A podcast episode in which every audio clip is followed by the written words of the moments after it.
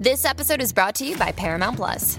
Get in, loser! Mean Girls is now streaming on Paramount Plus. Join Cady Heron as she meets the plastics in Tina Fey's new twist on the modern classic. Get ready for more of the rumors, backstabbing, and jokes you loved from the original movie with some fetch surprises. Rated PG 13. Wear pink and head to ParamountPlus.com to try it free.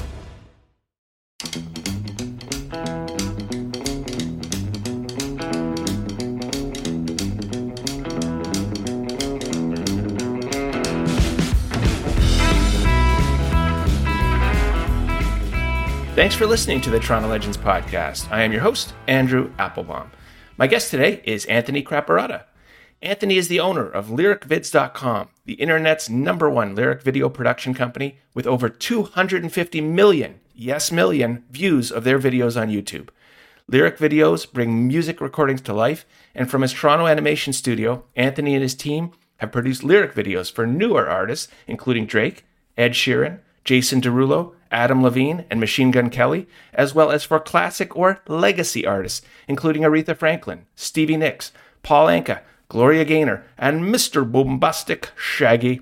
Anthony also has a music career of his own. He is known as the rapper Ill Vibe, an independent recording artist and frequent touring performer known for creating raw, unfiltered music. It's great to talk to Anthony today about his dual talents as both an artist and as an entrepreneur. Welcome, Anthony, to Toronto Legends. Thank you for joining me. Where are you and how are you? Oh, what a great intro. First of all, uh, it's so fun to hear my ill vibe uh, side brought up in the same bio as my Anthony side because so often those are kind of two a duality that are that, that are that do not meet. Yes. Uh, many of my clients don't know about my music, and many of uh, my touring mates, I guess these days they know about my business, but they they are quite separate. Um, but I'm I'm doing really well. So we did start the company, and I am a Toronto boy of many many years.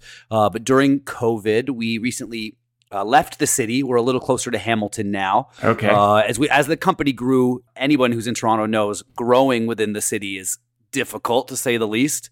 Uh, and so we had to kind of step outside the city for the business, but still a Toronto boy at heart. And everyone that works at lyricvids.com, are they in a studio together or people working from home or how does that work? It's a mix of both. So we've got a great full time team that's here in our office and studio that works with us day in and day out. And then we've got uh, a kind of supplementary team that works from their own home studios. And most of those are around the Toronto area as well, with a couple of specialists in the States. But um, most of us are GTA, Southern Ontario peeps. Now, as I just noted, you are both an artist and an entrepreneur. How do you split your time these days? What percent is spent as Ill Vibes, the rap artist, and what percent is spent running your very fast growing lyric video production company? Well, allow me to correct you that it's ill vibe without the s. It's no problem. I get it often, but just just for you, just so you, when you say it over and over, you're not going to kick I am yourself later. striking the last. Yeah, S yeah. there. No, I- it, it, com- it comes up a lot actually. Um, these days, I am mostly the businessman. Uh, I still very much love making music. I've got the best home studio I've ever had in my in this new home and office location that I'm out of now, and so I'm still very much down there, often making music. But as Lyric Vids has kind of grown and taken a little bit more of my time, energy, and uh, you know creative attention, Ill Vibe has settled into his place as uh, he helps me with my therapy and he helps me communicate my feelings. But from a business perspective, I'm putting a lot less business onus on Ill Vibe to go out there and get me paid, if that makes sense. Because now Lyric Vids kind of does that for me. Kind of nice because it frees me up to just make the art that I like to make on the music side without having to worry about what the trends are or what Yeah. you know what the label might want and kind of be free over there. Lyric Vids has got me on the on the bottom line. Well, as you know, it's a great duality. You get these two lives. Lyric videos, let's jump right into this. Yeah. I do not understand what lyric videos are. Let me frame it for you, Anthony, before you educate me. I am 53 years old. When I hear music videos, I think Toronto rocks, much music, Duran Duran's Hungry Like the Wolf. That's a video. I don't think this is what lyric videos are, so I phoned my much younger sister Paula, who, as a professor at George Brown, is much more in tune with today's youth, and she says that she thinks lyric videos are karaoke. I think this is also incorrect. So finally, I went to my 16 year old, asked her what lyric videos are. She looked at me like I was an idiot, explained that yes, lyric videos are in fact how she gets introduced to new music from artists like Jason Derulo, Pop Smoke, Kehlani, and of course, Drizzy Drake. Anthony, what are lyric videos? What a great question. And I love that you've uh, kind of broke us down on the, the little generation gap on lyric videos. Yeah. It definitely is a is a thing. And I think, you know, when YouTube exploded, when YouTube exploded, uh, once upon a time, it really changed the nature of video production, right? Once upon a time, it was all about music videos airing on Much Music and MTV, and I'm in my 40s as well, or I'm about to be. My birthday's coming up. All right. Um, and that's the heyday I'm from as well, where it was all about the band with as much money as the label's willing to throw at it, playing on top of rooftops, flying through space, and all of these kinds of things. But what has happened in the music industry since is through YouTube and social media and Spotify and all these evolutions is it's become a lot more fragmented and grassroots and labels aren't even on the big artists typically spending the the crazy Michael Jackson and Busta Rhymes budgets from the 80s, 90s and early 2000s. And so on the major label side, what lyric videos are, it is a piece of digital animated video, sometimes with, you know, cartoon animation, super animated, or it might just be you know mixed media using photos and videos and textures and paper and all these other pieces, but digitally animated asset that brings the song to life. And so it it allows the uh, the label and the artist to share the song on YouTube, which is typically a visual medium. As is Instagram, as is TikTok, and all these other places where people might happen upon their new favorite song and it gives them a, vi- a, visual vehicle to share the song and for fans to interact with the song and to share it out to their friends and to learn the lyrics and kind of all these other interactives. And then on the independent artist side, because we work a lot with indies as well that no one's ever heard of, it gives them an entry point to a video because they truly likely aren't going to have the budget for a five or ten or twenty thousand dollar music video. And if they do have that budget, they struggle to return, get a return on that investment as independent artists. It's the, those YouTube stream numbers don't just don't add up to getting an indie their ten or fifteen thousand dollars back. And so for them, I think lyric videos act as a great entry point to giving them a professional, polished visual asset that feels like it might have come from a big label, but tailored to them into what their vibe is and, and their brand as an artist and what their song is about.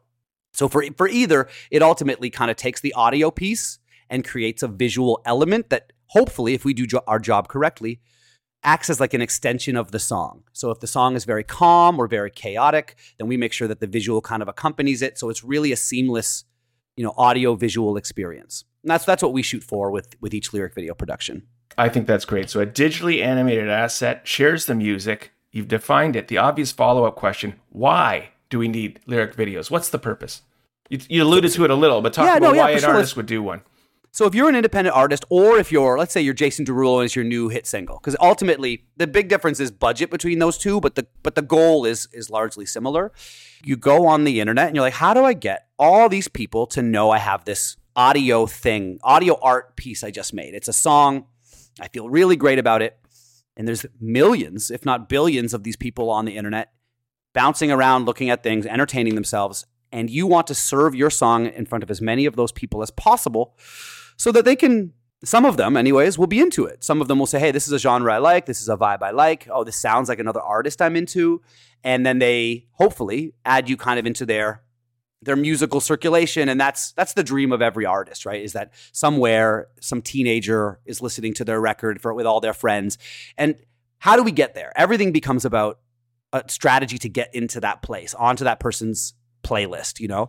And lyric videos i think are a really effective first step to that because those people are hanging out on Instagram. They're hanging out on YouTube. They're hanging out on Facebook, TikTok, etc. Uh, and in the, probably in a year from now, there'll be a new place that they're all hanging out. And the musicians want those people to have an authentic interaction with their song to potentially create a relationship with. Everything starts there. It's about trying to create an opportunity for an interaction with your song, with new music fans out in the world, or maybe your existing music fans. And that's why the lyrics are important because people want to learn the lyrics and develop a relationship with kind of the metaphors and the poetry of the record. But then also, um, you know, we can take the single cover, which maybe has like clouds on it or some some aesthetic that you and your team have like decided on, and extrapolate that, take it a little further. So if it's clouds, where do the clouds go? Are there airplanes? Can we go up past the clouds up into space? How can we build that universe out a little bit further? And I think a really good comparison that I've been making lately as I kind of get back into vinyl collecting is it reminds me of the experience of opening the vinyl record and then there's the inserts with the lyrics and maybe additional photos of the band you've never seen and behind the scenes and oh, there's a little note from the drummer to his mom, or like whatever. All those, all that extra stuff that you used to love, kind of like sorting through as you were falling in love with the album. Lyric videos don't do all of those things, but there's some similarities there with the with additional behind the scenes photos and maybe the handwriting of the artist is actually the lyrics, et cetera, et cetera. And so I think it gives you some of that experience as well. Well, it makes so much sense when you talk about building a relationship. The uh, aforementioned 16 year old in my house, she's into the vinyl, which shocks me. And it's exactly what you said. She's got the, the new SZA uh, album, and it's like just what you said. It's more than just the vinyl; it's the whole package that it came with. So I understand for the current generation.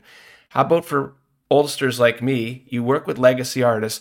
Mm-hmm. I like Stevie Nicks. What is in this for me or for Stevie Nicks to put together a lyric video for her kind of legacy material? Yeah, so in Stevie's case, it's a little bit of a hybrid because obviously she is a legend. It doesn't get much more legendary than Stevie. Um, but the record we did a video for was a new Stevie song. So it's sometimes when we're working with these legacy artists, it is on new material. And let's be honest, the new material doesn't have as much heat on it as the songs that they wrote that are in the Rock and Roll Hall of Fame that we've all been singing for 40 years.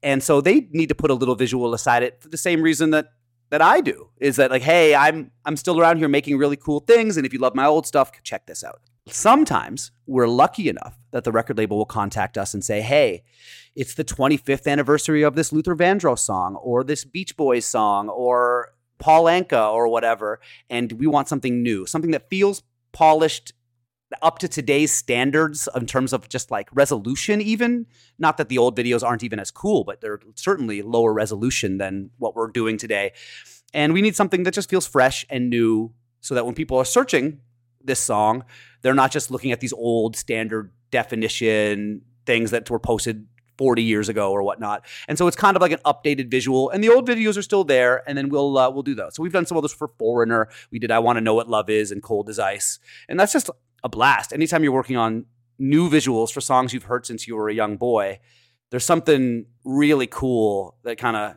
as a, as a creator that happens in that place, and that's some those might be our favorite ones.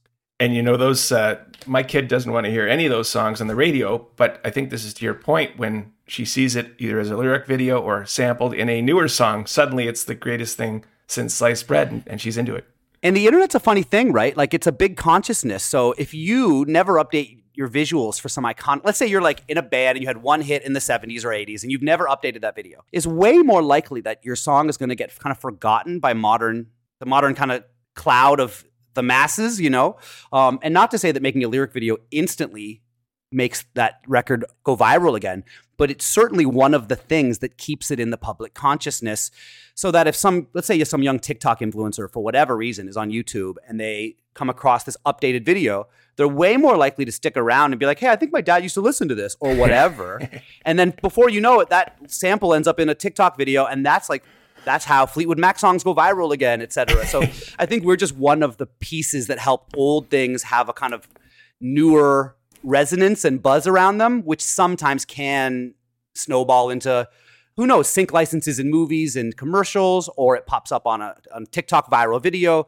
And these days, those are the kinds of things that you can't pay for. You can only hope that the the internet does its magic. You know? Yeah, for sure, and goes viral.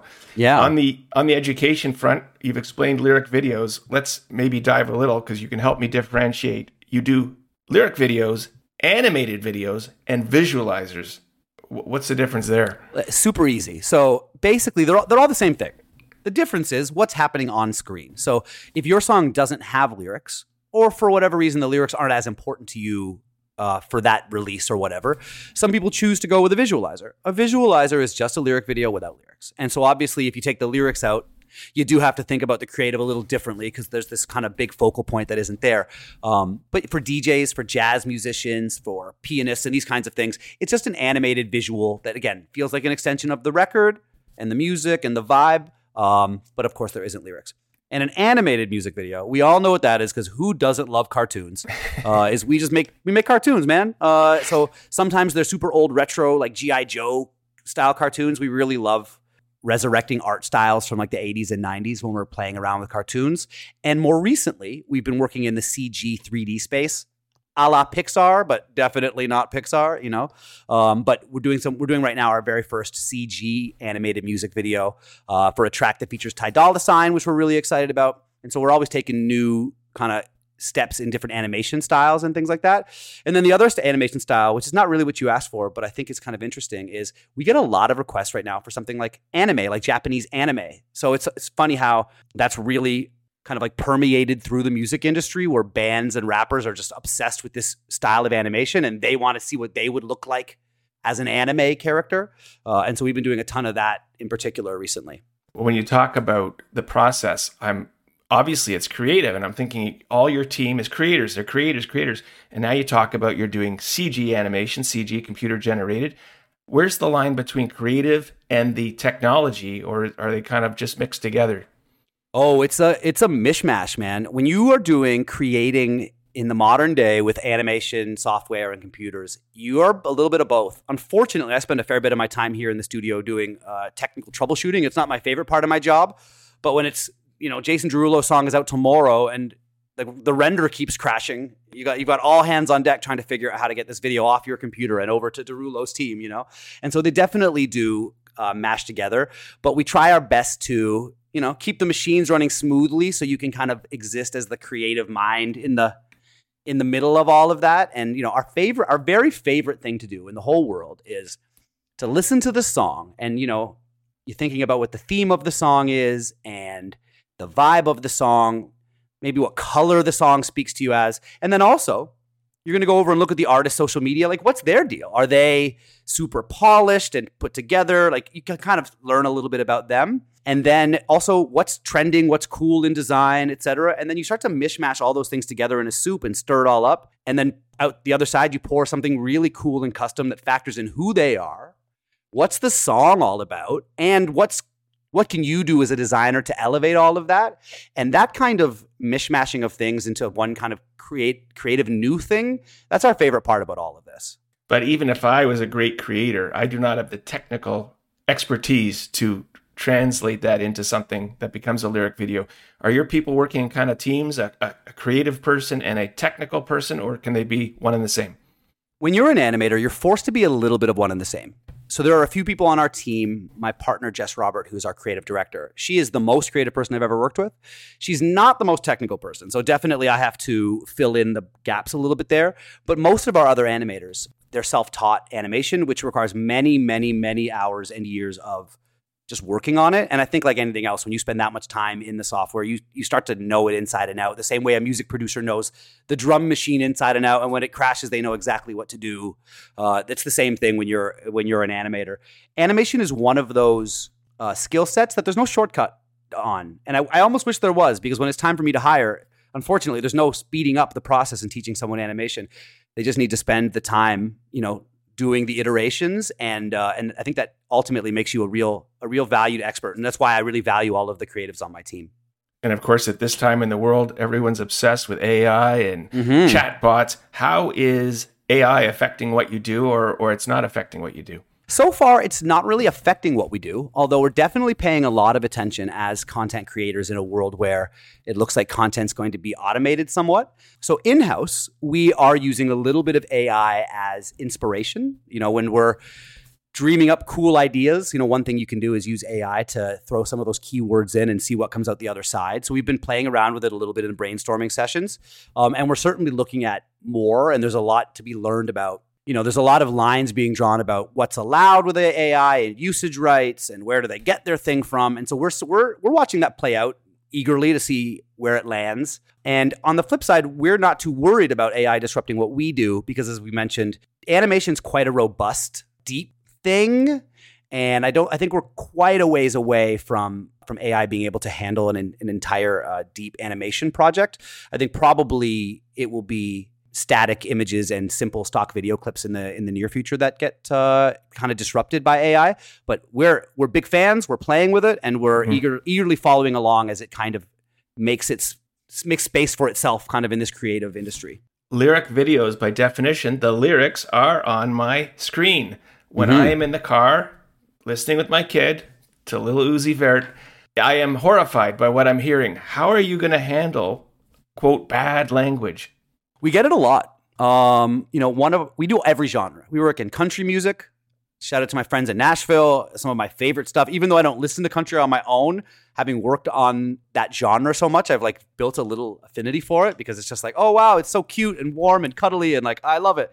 And then same thing, we do a lot of EDM work with the with the labels out of the, out of the Netherlands. And I never I wasn't raised on EDM, but I've really learned to love the genre and the the highs and the lows and the drops and the vocal samples. But one of our most common genres and clients are the hip hop labels. And I think it's because of the nature of the genre really lends to lyric videos. They're rapping so fast, people want to know what they're saying. And it brings up a lot of things. One, often the labels don't know the lyrics. So they'll send us the stuff and they're like, hey, this artist is in jail or MIA or just they don't write their lyrics down as a part of their creative process.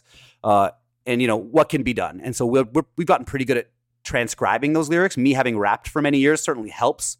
Listening over and over to a line and decoding what I think the guy might be saying.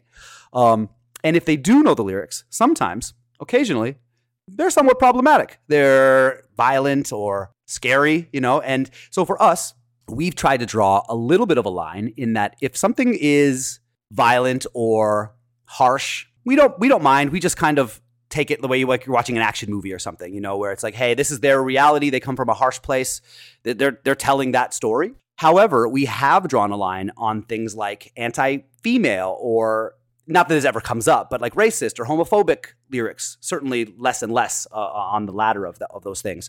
Yeah, so we've just tried to make it that that's not something that we're super interested in, and we've had turned a couple of projects away over the last year or two that we felt didn't fit within that, and that's just us trying to be responsible partners in the industry when you think about the way uh, technologies evolve, people are in their basement, kind of independent creators making their own kind of creative pieces. And I would guess there's a lot of people making their own lyric videos yeah. or songs. And how do you interact with these kind of individual made at home creators who are doing their own thing in their bedroom or their basement? Essentially, these are competitors to you. Do you encourage them, or what's your reaction when someone creates something of their own from the basement? First of all, they're not competitors. We encourage it. I come from a, uh, a viewpoint that there is enough for everybody. So not only is somebody making a lyric video for themselves or their favorite band, not a competitor, um, but also when I'm doing chats like this, I'm giving away lots of gems that someone could uh, potentially go out and make lyric videos in their hometown for the bands, et cetera, et cetera. I really don't view that as a, a, place of competition. Certainly when I was starting, I was a little bit more careful, you know, eating with my elbows up, careful about my secret sauce. I don't want anyone learning how I do what I do so that they can come in and take away the thing that we that we've got. But over the years, we've been here for 8 years now. We're approaching 275 million YouTube views. We work with every major label under the sun. I couldn't be any busier if I wanted to, and at a certain point, I think the healthy thing to do is just be like, hey, we're as busy as we can get. So I'm totally okay with other people out there learning the craft. I also know that learning animation is not easy. And so mm. uh, I would actually say, as a general note, if you find animation intriguing, go learn it. It's a, it's a very valuable skill. We've had this amazing adventure from many years ago teaching ourselves animation. Um, so that's answering the kind of the competitive element. And also, I came up on on YouTube. There's a reason we started making these these videos. I really love the way the community remixes things. Like, oh, this song went viral. Well, I'm to make a video to that one, mashing it up with this one. I'm to add the lyrics, or I'm to put emojis in place of all the, the swear words, or whatever the, the kind of the, the fans' take on that lyric video would be. It all adds to the interaction around the song. It all builds the idea that hey, music should have a visual dimension to it, which is a big thing that we believe here that video is like an extension of the audio kind of dimension of the of the song. I say the more the merrier. Short answer, the more the merrier. Absolutely. And, and, in a way, it could be like the minor leagues for you.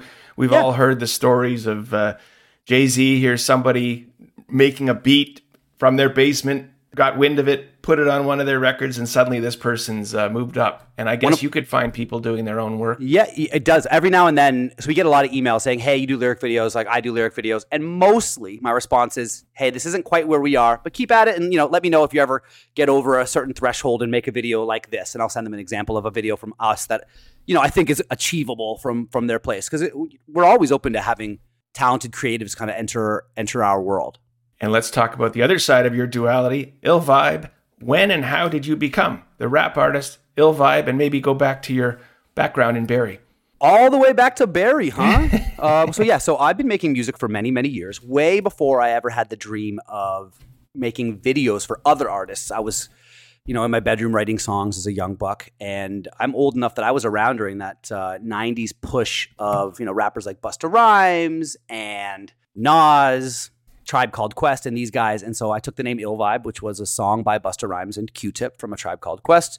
My two favorite rappers when I was a 13 year old boy, uh, 26 years ago now. I made music for many years, and I still do. Coming out of Canada, it was it was and remains quite difficult to export your art in a meaningful way, to travel with your music, to get on the charts in other countries and these kinds of things. And I had a couple of successes over the years. I made on a t- you know viral fifth most viral 50 songs in America on Spotify at one point, and I had a number one song on or number one album on Canadian college radio, and just like some of these kinds of accolades.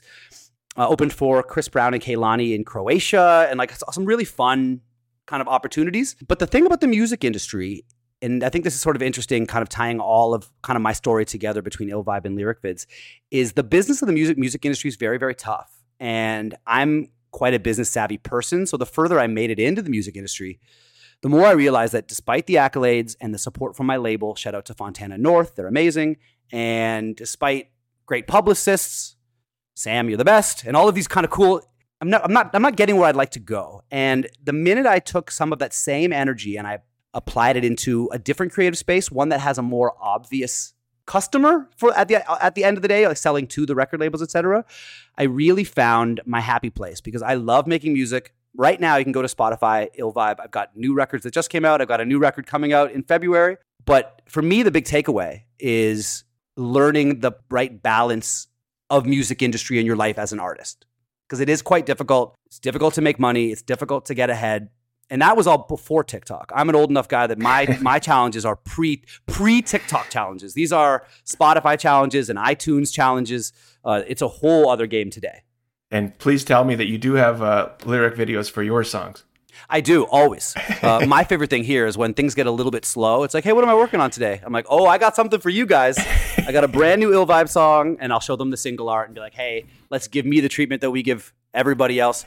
But I will say, I get jealous because our best videos that we've ever done are not for me. The best videos that we've ever done are for for someone else. Uh, and then I'm like, damn, why didn't I think of that when it was my turn uh, to make a video? Well, my podcast colleague Mike Boon hosts the podcast Toronto Mic'd, and for his more than 1,200 episodes, the intro music is performed by none other than Ill Vibe. How did this job come about? What a small world! Shout out to Mike.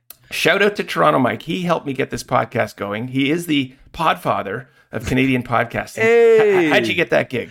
So I don't remember, if I'm being honest. Uh, I think a, we had a mutual friend, another gentleman named Mike, who passed away. Rest in peace to our friend Mike Kick, um, who introduced me to Toronto Mike many, many, many years ago. When I was a much younger man with a much more complete hairline, um, and I recorded uh, what I thought was uh, an intro for a podcast I'd never hear again. If I'm being honest, I was like, "Oh, cool, Toronto podcast. This is early days of podcasts, regional Toronto podcast. This is going nowhere." Uh, not not that I thought that he was going nowhere. I just didn't expect 10 years later, people will still be asking me about that podcast intro.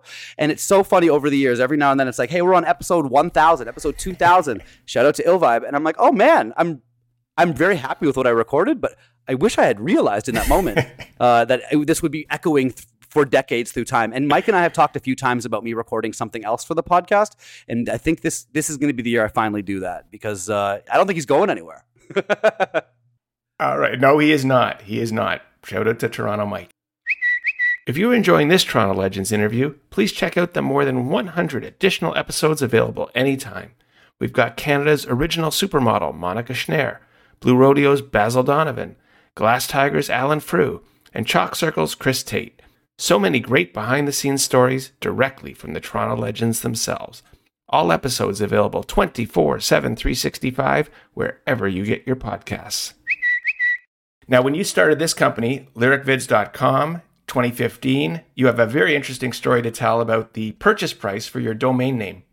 I do. Great question. So, Jess and I, who is my business partner, but also my partner in life, we at the time were running a music video production business, just shooting music videos for all the local rappers and bands in, in Toronto. Run it, run and gun, you know, where you're running on the Toronto streetcar with a tripod on your shoulder and a camera in your backpack and bouncing between concerts to film people's sets. And we were getting so many requests for lyric videos But if I'm being honest, we had no interest. I was just like, no, we like the run and gun with the video, the camera, and the tripod. But around 2015 in the spring, it occurred to us that maybe we didn't want to do another winter of running around the city with the tripod and camera gear. My camera was turning off in the negative 20 temperatures, where it's like the, the, the technology doesn't even operate at some of those temperatures uh, in the harsh Canadian colds. And so we bought for, I believe, $10 or maybe $20 uh, the domain for lyricvids.com and we had only ever made one lyric video. We were just like, hey, this I think is going to be a direction. And so began a, a small learning process, which turned into a larger learning process, which is essentially then taken over our entire lives. And now we have an entire um, building where people work out of it and we live out of it. And we, ch- we had to leave the city to expand. And it's that little $10 investment or $20 investment. We'll say 20 to be safe. um, it, what we thought was a little kind of hail mary of a hey, we'll see if this is if, if this is anything. People would want this. Um, I don't think we realized what we were getting into because it's really become a, quite a monster uh, from then. So, but even then, you made a great business decision because you were looking yeah. at an alternative domain name that was quite a bit more expensive. Yeah. Um, lyric video what, what, what was it lyricvideos.com yeah lyricvideos.com would have been like 3000 or $4000 and lyricvids.com was basically un- unrecognized as an opportunity because what people do is they'll buy the domains for any buzzword. So like right now, you know, they're going to buy anything related to AI. All those domain names are getting bought up like crazy just in case someone wants to later on launch a company with that name, then they can of course resell it for more money. This is kind of this domain hustle that people will do. So yeah, lyricvideos.com was an insane multi-thousand dollar purchase and at that time I was like I've only made one lyric video. Why would I ever? But lyric vids was was less. And i was like well we're vids baby. It's uh, at, at, at, the lower investment let's go. Vids all day. A good first call. Now i want to ask you about how you price your services. Mm-hmm. when it's creative i think it, it, must be a great challenge to not undervalue your creative services. How did you do you ask the client's budget? Do you have tiers of pricing? How did you come to terms with how you're going to price what you produce? Well for us when we were building lyric vids out from that first seed idea, we were thinking about, you know, why what would make this animation company successful? What are other animation companies maybe doing quote unquote wrong or could be done a little better? And the first thing we stumbled on was, as me as an artist, as Illvibe, if I had wanted to go get an animated music video or a lyric video, I would have had to contact some company that doesn't necessarily specialize in them. It's like a video company that maybe they've done a few and say, hey, I want a lyric video. And it's very murky. What's this going to cost? I have to negotiate. They're going to email me back, and they're it's ve- it's very like buyer beware. You don't know what the average rate is, what the going rate is, and you're just negotiating from an unknown place every time. And that's very daunting. It's like you're gonna you're gonna end up overpaying. You're gonna get ripped off. Not to say that any individual companies are ripping people off, but as a consumer, you just don't know how to make an informed decision. And so right from the beginning, we thought, well, let's take away that objective. Like let's take away that problem you go to our website, our pricing is listed from the beginning. So you don't have to feel like you're wandering into the cave to get your head bit off, you know, later on. You know what things cost right from the jump. But your song isn't maybe it doesn't have the exact same number of lines or verses as as the song that you're looking at. So there's still a little bit of customization from there. And so we kind of use a um, a best of both worlds scenario. So A, our pricing is super transparent. You can go have a look right now. If you're listening and you're wondering what stuff costs what, you can literally go spend five minutes and get a sense of what does a cartoon cost, what does an entry level karaoke thingy cost, and all the stuff in between, you know? But also uh, on each project, when we're talking to the person, hey, Andrew's sending me his new band song. I'm going to listen to the song, get a sense of how long is it compared to the average song, and then I can what I do is confirm the price, you know. And so that's that's a way that we make sure that we're never eating our shirt completely, because certainly as a creative, that's quite difficult. But these days, we've been doing this for eight years. We've produced thousands of videos. I, I don't even know anymore. And so when I listen to the song and I look at the concept, I can kind of reverse engineer how many hours it would take to make that thing pretty damn close. And so we rely on that experience at this point. I think anybody who does a job over and over, you you stop using the tape measure because you're like, yeah. I know what a foot is. I've, I've done this thing over and over, and that's like that's like us with lyric videos at this point. And then the final thing is we take the risk. So if at the end of the day I tell you it's a thousand dollars for this this concept, and while we're working on it, um, oh damn, I didn't realize this bridge went on a little longer than I thought, or whatever. It's like one thing that we've always done, and I think it's why we've got such a great reputation in the industry is we don't come back and say, hey, hey, hey, hand out for a little more money. We've we've always really approached it like contract is closed. We're gonna we're gonna finish this video, and I just think that's why people share our our names with others and how we moved from working with indie Canadian artists that some people had heard of to the biggest artists in the world that everybody's heard of. Well, on that note, I do not, this is not a gotcha thing, but I wanted more for you to comment on how you've kind of learned from your experience. But a quote of yours is Yeah. it's tough to tell CeeLo Green you want double the money. Why don't you, what's that all about? And was that part of your learning to make sure you didn't undervalue your, uh, your services? That's funny. I can't remember when I said that, but I believe what I would have been talking about is the process of putting our prices up over the years. Because in the beginning, I, it's funny. I was just looking at our old sales emails from seven or eight years ago. When I'm, I'm I'm sending out sales emails right now. It's the beginning of the year. Hey, introducing myself to new labels and new teams. We're currently spreading into the film business a little bit. Hopefully, getting into doing like animated intros for TV shows and movies and things like this. And so I'm doing lots of these sales emails. And in there, I stumbled on an old sales email from eight years ago when back then we were charging $99 for a video. And it's like insanely cheap. You can't, you, you, one could not make any money uh, at that price point. And so over the years, as our quality of work increased and as our notoriety and resume increased, our prices kind of followed suit. They're not crazy still. We're still very, very affordable. Um, but probably what I was talking about with the you can't tell CeeLo Green the price has gone double is um, at some point in the middle there, you know, we're working with some big names, not as many as today, and we're booked 100% of the time. We have no days off. And so, what you need to do in that situation, any business coach will tell you, is put your prices up a little bit so you lose kind of the bottom 20% of your customers, and those are your days off now, you know? Um, but at a certain point, that bottom 20% were famous people. Yeah. And so, it's like, what do you do in that situation where you need to put the price up for someone who is your hero? It's like that's a that is a tricky place, and if I'm being honest, we're we're still navigating that today. Sure. I worked on something last week for a big, big artist. I won't say who, but the money they brought wasn't appropriate for the size of artist we were dealing with. And so I just gave them double what they paid for. And I can't do that all the time.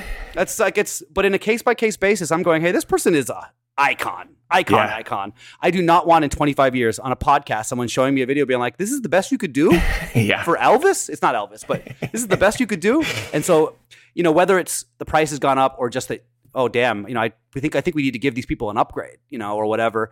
Case by case, you try to do those uh, in a way that serves the client and their needs, but also for ourselves. You know, you can never go wrong with under promise and over deliver. that's it. You've talked about kind of branching out into film and TV. I wanted to ask you if you're doing any corporate or brand work projects for non music clients. That's a great question. So it started last year with the film and TV side because uh, thus far it's all been music industry, except for occasionally we'll get contacted by somebody who's adjacent to music who says, "Hey, would you want to help with this?" Uh, last year we did a big project for Mastercard where they were actually creating lyric videos as a fun kind of viral marketing project. So through those kinds of peripheral projects, you'll just find yourself working with a Mastercard agency because they're kind of stepping into our space for a, little while, you know. But somewhere in there, uh, we've been watching all these TV shows with cool intros like White Lotus and everything else, and it's like, hey, we could do this. Like this is pretty close to what we do, you know. Um, and after many, you know, wasted time conversations about that, we decided to start. So we, we made what we call a spec reel, which is just five shows that don't exist. We made intros for them so that people could kind of see what we do. And as we were rolling that out, what we found is a great number of those people work in the corporate world. And so we are now at very early stages um, beginning some similar work on the corporate side of things. We're a little less passionate about it as artists about, you know, maybe making videos for law firms and things like this. It doesn't isn't quite as exciting. But in saying that, we love challenges. And so Mhm. we're, certainly as as we grow, I think we'll probably hand pick a couple of corporate clients or maybe a couple corporate clients will just pay us enough that like hey we're excited now or you know or or whatever um, but the film and tv thing that's the part that's really exciting because from where we sit today we've never worked with anyone in hollywood we don't know anyone in hollywood all we are are fans of tv shows and we've got a really big music industry resume that we have a theory that we might be able to kind of like convert that energy into hollywood momentum but it's just a theory right now. And so we're just we're about a week into cold emailing studios in hollywood and everywhere else smaller studios and you know youtube studios and all of these things. And maybe you know if you and i chat in a year from now i'll be like hey man it fell on its face. It did not work. Nobody cared or maybe you know in a year or two from now when we're having some other chat i'll be like hey you know that new show on hbo we did the intro for that and it's an exciting time because we don't really know which of those scenarios it's going to be but um, if it's anything like the music industry I'm excited to see what comes. Well, that's great. And it's it's interesting that you still got to go back to the basics. Cold calling, cold emails. Yeah. To grow your business. It is uh, drop names time, Anthony. To the extent you're comfortable, we love hearing behind the scenes, celebrity interactions. Do you hang out with your music clients? Any interesting stories you can share? So we don't. We started the company um, obviously in 2015. This is way before the pandemic. We were little babies. Back then, we were making videos for Maestro Fresh Wes, who I know personally is a very wonderful man, and Classified, who I know personally is a very wonderful man. So all those Canadian guys we were working with, and I know those guys from my years as a rapper, you know, and so those are kind of friends in the industry. And so we hang out with them, I guess, once in a while. We're all old now, so no one really hangs out as much as they used to. But, um, but then when we kind of hit that first growth place, all our customers are in the States and the Netherlands now. So, and they're getting kind of more famous.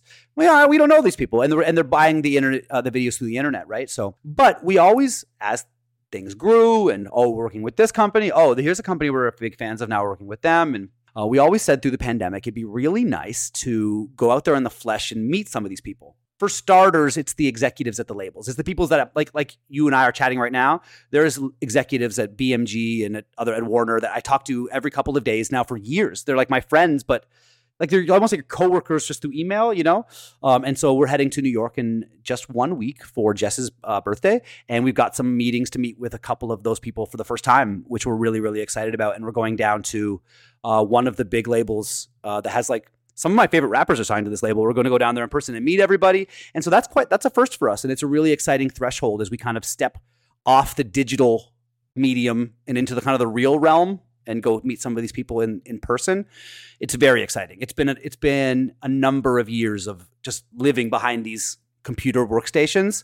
Uh, so we couldn't be more thrilled about going to shake some hands uh, in real life. Well, relationships are still the core of any yeah. business. You got to have those real interactions. Anthony, what do you tell people who are today working for the man and want to start their own businesses and become entrepreneurs? Ah, that's a big one. Um, so first of all, it's not easy. I think I hate people who say there are two types of people in the world, but in some ways there are two types of people. You know, if you're the kind of person who eh, you don't mind every morning getting up and grabbing your pickaxe and just like grinding away at something, that's entrepreneurship. Entrepreneurship is every day getting up and grinding away at the thing because if you don't grind at it, it goes away. It it it flow it blows away into the wind. As big as Lyric Vids is, and we've grown beyond my wildest dreams in terms of revenue and number of people and YouTube views and at every metric. And I'm still, when I get off the interview today, I'm selling because that's that's how the company grows. If you're not swimming, you're sinking, and all of these other kind of entrepreneurial things. So first of all, it's just a being an entrepreneur is a labor of love until the thing is so big that it just does its own thing, and that takes quite a long time.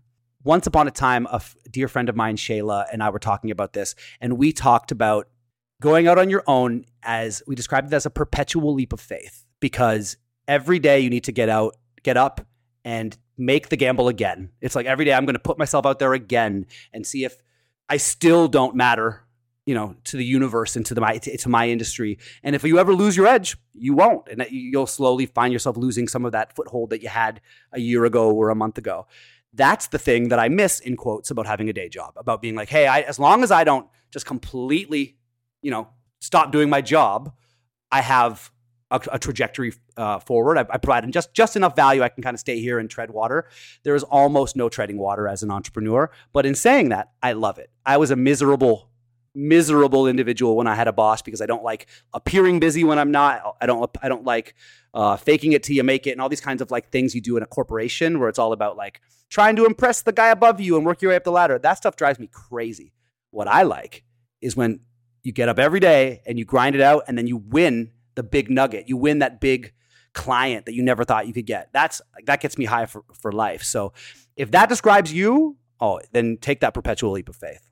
It really is great when it's much more fulfilling when it's for yourself. All yeah. the effort goes back to you. Anthony, what are you working on next as Ill Vibe? And what is next for lyricvids.com? Well, as Ill Vibe, on February 24th, 2023, I'm releasing my new single, Drive Slow. It is co produced by myself, which is a new development. I was never a producer through my many years of artistry. That's kind of late development, and I'm very proud of it because it took me a, quite a lot of uh, time to catch up to my produ- producing peers. And I also produced it with a guy named Electro Ninja out of Los Angeles. So, February 24th, really excited about my newest release. But other than that, the big focus is here at Lyric Vids. We are just starting another year. Last year was our biggest year ever. And if we're going to beat it, it's going to take a, all year to do that. And so, in addition to the film and TV stuff, which I'm sure you can hear, we're very excited about, and it's kind of got my heartstrings right now.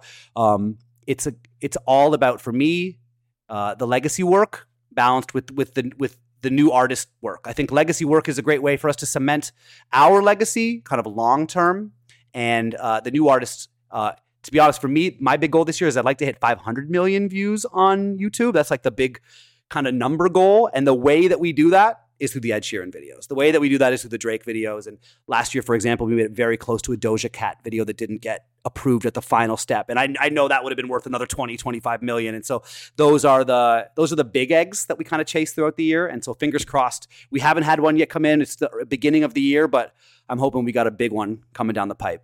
Well, I love you got the big goals. You're at 275 million views now. Your goal, 500 million. That's great to have a target. And then a billion, my friend. that's that's the long term goal. It's going to take me a while to get there, but that's the long term goal. Anthony, where can we best follow you on social media?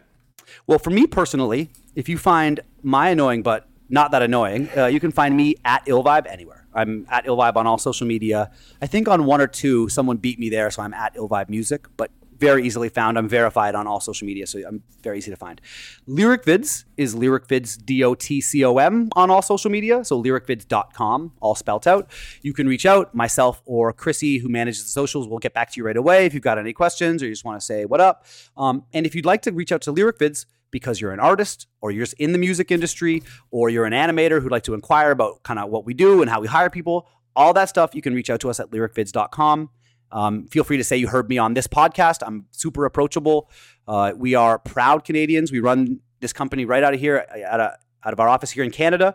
Um, and so we welcome any interactions with our Canadian peers. Absolutely. Fabulous. Well, it was great meeting you. It was great hearing all your stories in this dual life, the artist, the lyric vids, and wish you continued success. Thank you so much. Uh, long live Toronto Legends podcast. you got it. And to the listeners, we thank you for listening to this episode of the Toronto Legends podcast. And on behalf of Anthony Craparotta and IllVibe, I am Andrew Applebaum saying mahalo.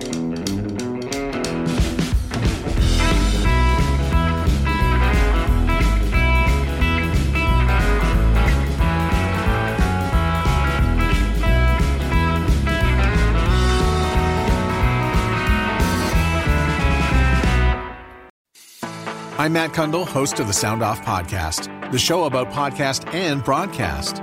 Since 2016, we've been speaking with amazing people who have populated your ears for decades. Legendary broadcasters, research wizards, talent experts, podcasters, voice talent. Almost 400 stories, all for free. Subscribe or follow the Sound Off Podcast on Apple Podcasts, Spotify, Amazon Music, or at soundoffpodcast.com. What happens when we play outside? We become healthier, both mentally and physically. We become more creative and more focused. We connect with nature, each other, and ourselves. Let's Take This Outside, a new podcast hosted by me, Marianne Iveson, an aspiring outdoor athlete and nature lover. I speak to athletes, outdoor professionals, and scientists about their connection to nature, how it affects their performance, and everyday life. Let's Take This Outside, available on Apple Podcasts, Spotify, and Google Podcasts, and at letstakethisoutside.ca.